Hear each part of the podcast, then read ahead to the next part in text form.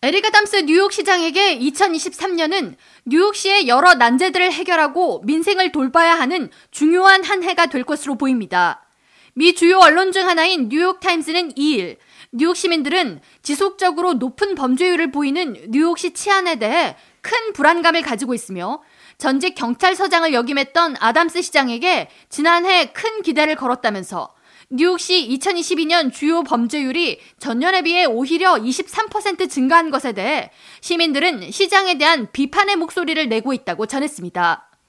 그러면서 아담스 시장은 총기 체포가 전년에 비해 다소 늘었다고 자신의 성과를 자화자찬하고 있다고 꼬집으며 시민들은 뉴욕시의 범죄율이 실질적으로 감소에 이르게 하는 보다 직접적인 정책을 기대하고 있다고 전했습니다. 신문은 범죄율 외에도 뉴욕시가 지난해 20마일에 달하는 뉴욕시 버스 전용 차선을 건립한다는 계획을 완료하지 못한 점, 그리고 저렴한 주택 공급을 통해 저소득층에게 충분한 거주 공간을 마련하겠다고 공언했지만 지난 6월 마감된 회계연도 기준, 기존 목표의 절반 수준에 그친 1만 6천여 개의 저소득층 주택 개발만 시행된 점 등을 들며 에리가담스 행정부는 행정 실무에 있어서도 아쉬운 점을 보였다고 지적했습니다.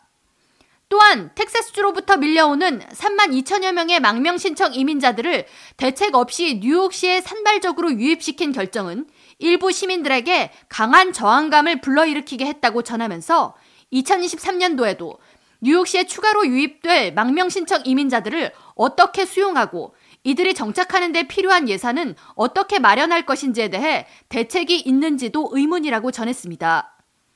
반면 뉴욕 지역 매체인 스펙트럼 뉴스는 알 샤프턴 목사의 아담스 시장에 대한 평을 인용하며 아담스 시장은 흑인과 백인 모두의 지지를 받으며 인종 간 갈등 사이에서 중용을 지키고 있는 이상적인 리더라고 전하면서 임기 1년 만에 지나치게 많은 것을 기대하는 것은 무리이므로 그의 시정 운영을 믿고 지지해주는 노력이 필요하다고 전했습니다.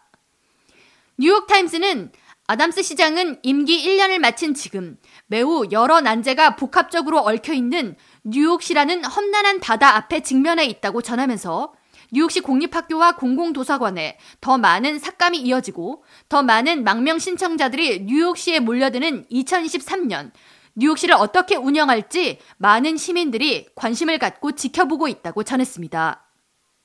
K라디오 전영숙입니다.